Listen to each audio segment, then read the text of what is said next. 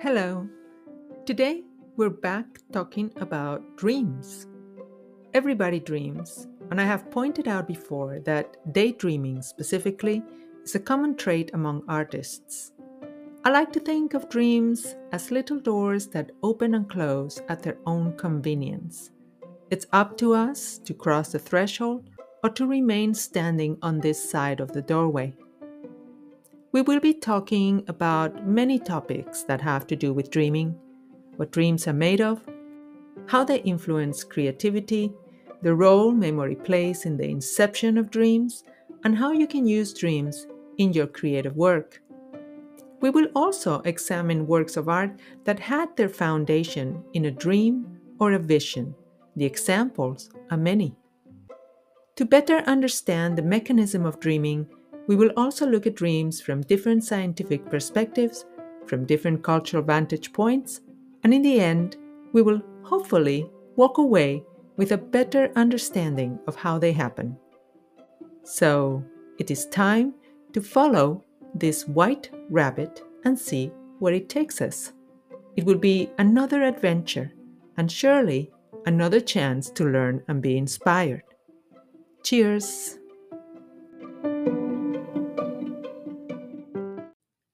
Welcome, everyone, to Six Impossible Things. This episode will be another opportunity to look into the captivating world of dreams thanks to the section of the podcast I call I've Had Such a Curious Dream. Dreams are indeed curious. They are slippery yet powerful. Sometimes they tiptoe through the night, and others, often in the form of nightmares, they upset us, interrupting our sleep. The experience of dreaming can be so different each time we dream, and from person to person too. Today, we will not be concerned with why we dream. We will slowly unfold that mystery in future episodes, but instead, we will briefly learn about how we dream. And let me emphasize the word briefly, or if you wish, concisely, because for one thing, I'm no expert. I am merely making connections between creativity and what I've learned about dreams over the years. My only purpose is to invite you to think about topics that could help take your creativity to a higher level. When we enter the REM phase of sleep, which is an elusive phase for me personally, since I take medications that interfere with its proper progression, the brain seems to turn its attention to memories and also the activity that it has undergone during the day. Ideally, this sleep phase comes in waves several times during the night so that we're not always dreaming while we sleep. But when we are dreaming, we rely on the information collected by our brains. There's nothing unusual about that, since a healthy brain does it naturally as a matter of programming. It accordingly guides us through life in a safe manner, in a manner that ensures our survival for the longest time possible. And it does all this based on the information that it collects daily. So, the how of dreaming is a complex process that involves several parts of your brain and, interestingly, excludes others, such as the prefrontal cortex, which is responsible for rational thought. That explains the bizarre nature of dreams. In the absence of rationality, in the absence of realistic expectations of how things are, Anything is possible in a dream. You can fly above the clouds, go to the deepest recesses of the ocean dressed as a clown, or you can speak to animals and have, well, perfectly lovely conversations. It reminds me of the artwork created by children or sometimes by artists with cognitive disabilities.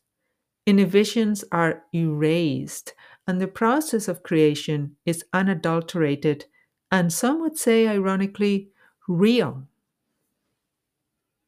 While the content of your dream might be strange, incredible, the emotions dreams elicit are all too real, and they can even become powerful motivators in your waking hours. Some dreams provoke pleasant emotions, and others turn to nightmares. It's very interesting that benign dreams are remembered less often than stressful dreams, for instance, but in any case, the emotions are real in both cases. The euphoria is real, the freedom, the fear, the stress and anxiety, they are not figments of your imagination, and your physical body registers them as you would if you were awake. That's why sometimes you might wake up sweating or with a pounding heart or pain in some part of your body. Your body takes notice.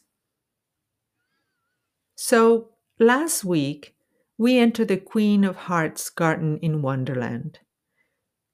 If I was to categorize Alice's experience, well, it would firmly fall on the side of being a nightmare. It is a terrible encounter that she has with the queen. She's loud, tyrannical, unpredictable, and enabled by everyone around her. She might be the queen of the realm, but I fail to see any trace of heart in her. Alice also meets some terrified cards, desperately painting the white roses bright red before Her Majesty arrives, and they are in fear for their lives. Today, we will enter a different garden altogether an allegorical garden, a garden full of bizarre symbolism and hidden threats. It is appropriate to feel as much apprehension as Alice did. The emotions are real, and many of the scenes are hard to witness. So let's take a look at the Garden of Earthly Delights. And if you are not familiar with this work of art, please Google it. It's one for the ages, a must see, as they say. Why two gardens, you might be thinking? Why does this motif repeat and how are they similar? Well, references to gardens are abundant in many religious texts and in the mythology of cultures around the world. They symbolize a place of innocence and natural beauty. They often are the place where the soul finds consolation from the injustices of life. It is a theme bursting with allegory and symbolic imagery. In tame gardens, walled gardens especially, protection is indeed possible and relief exists in this very specific and contained domain that it is, after all, artificial. Bosch was a painter who worked during the mid 15th century. He was born in what now is the Netherlands, and his career as an artist was spent portraying the shortcomings of human beings. He saw imperfect humans through a religious lens. I mean, he grew up in a deeply religious environment, and several of his male relatives were artists. Early on, very early on, he became preoccupied with issues of the soul. And he started to paint scenes that denounced bad behavior and reckless disregard for the teachings of the church. Was he a fanatic? It's hard to say, but he didn't disguise his condemnation in his artwork. There's no record, of course, of Bosch partaking of any violence in real life, but he sure held a mirror to the behavior of sinners, and I guess he hoped for change. It is remarkable that his restraint in real life is nowhere to be seen when it comes to his paintings. Most of his panels include violent scenes, terrifying monsters, punishment of all sorts, and the almost perennial appearance of the devil or its territory, hell. The Garden of Earthly Delights sits at the apex of his career, and it is the strongest of all his works. He manages to create a piece, a triptych, that is initially a delightful painting, a hopeful scene, then extremely disturbing, and suddenly mind altering and horrifying all in one go. And the question is where did Bosch find the inspiration for the strange details that pepper the surface of this painting? Many theorize that Bosch was troubled by nightmares and that he references them directly in this triptych. It is quite possible. Before we proceed any further, let me provide you with a description of the artwork. The inside of the triptych is painted in bright colors as opposed to the outside.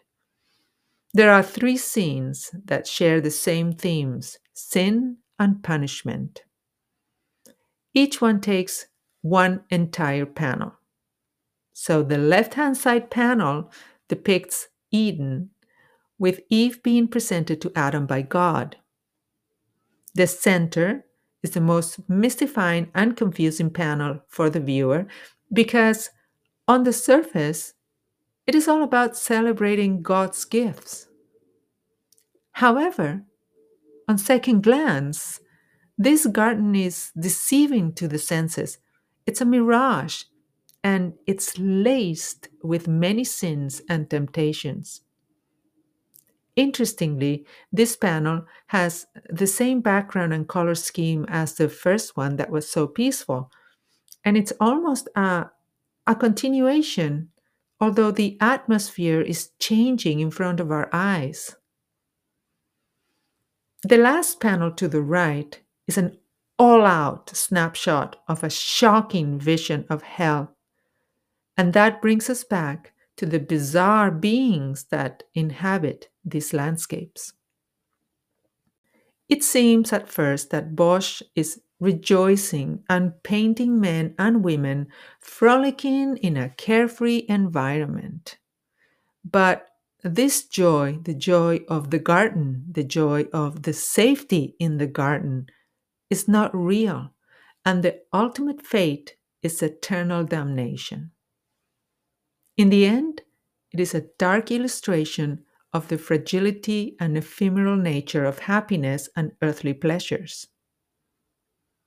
Scholars have paid particular attention to the imaginary animals that populate the panel. They tend to be much larger and imposing than they would be in real life.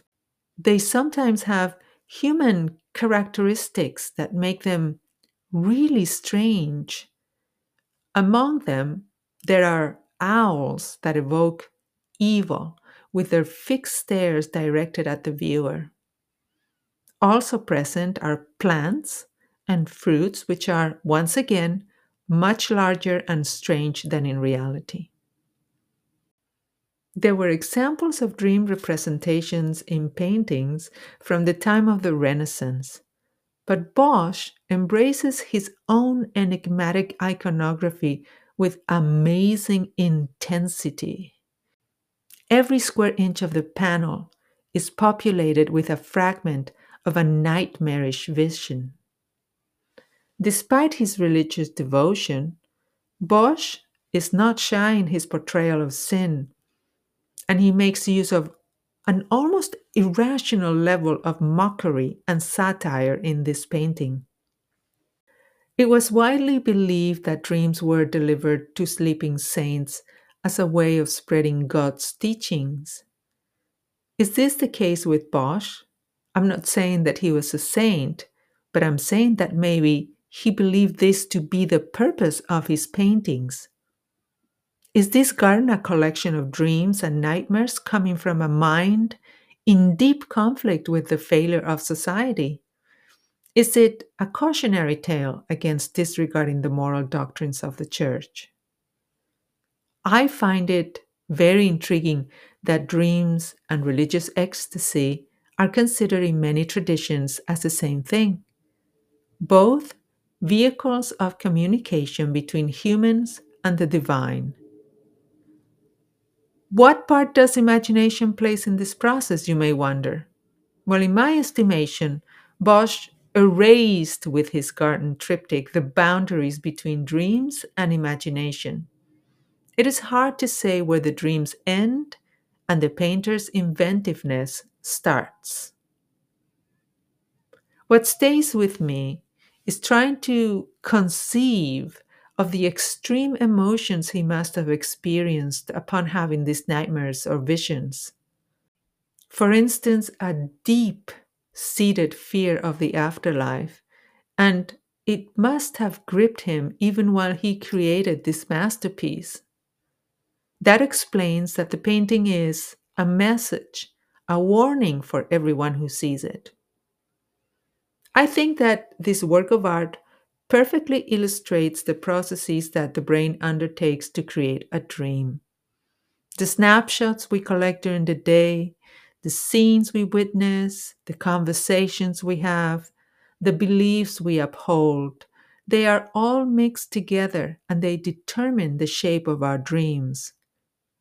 I can only conclude that the input that our surroundings provide to our brain will be responsible for the texture and content of our dreams day in and day out. You might not know it, but I am fond of reading poetry. So, in closing this episode, I wanted to share with you a little poem written by none other than Lewis Carroll himself. I find it so fitting and so descriptive of his fondness for dreams and I hope I can do it justice. The poem is titled Life is But a Dream. A boat beneath a sunny sky, lingering onward dreamily in an evening of July. Children three that nestle near, eager eye and willing ear, pleased a simple tale to hear. Long has paled that sunny sky, Echoes fade and memories die. Autumn frosts have slain July. Still she haunts me phantom wise, Alice moving under skies never seen by waking eyes. Children yet, the tale to hear, eager eye and willing ear, lovingly shall nestle near. In a wonderland they lie, dreaming as the days go by, dreaming as the summers die. Ever drifting down the stream, lingering in the golden gleam, life, what is it but a dream? Meet me here next Tuesday for another episode of Six Impossible Things. Until then, I wish you sweet dreams. Bye bye.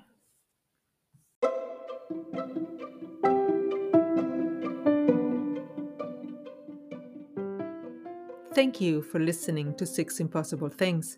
I hope you enjoyed it. Please join me again next week. Subscribe on your favorite app so you don't miss any episodes. And visit madcollage.com for original artwork, exclusive prints, and monthly offers. For extra goodies, please visit my Redbubble store and select your favorite merchandise. You can also help make Six Impossible Things possible with a small contribution so that I can enjoy a lovely cup of tea while I write and edit this content. Have a peaceful and creative week. Take care.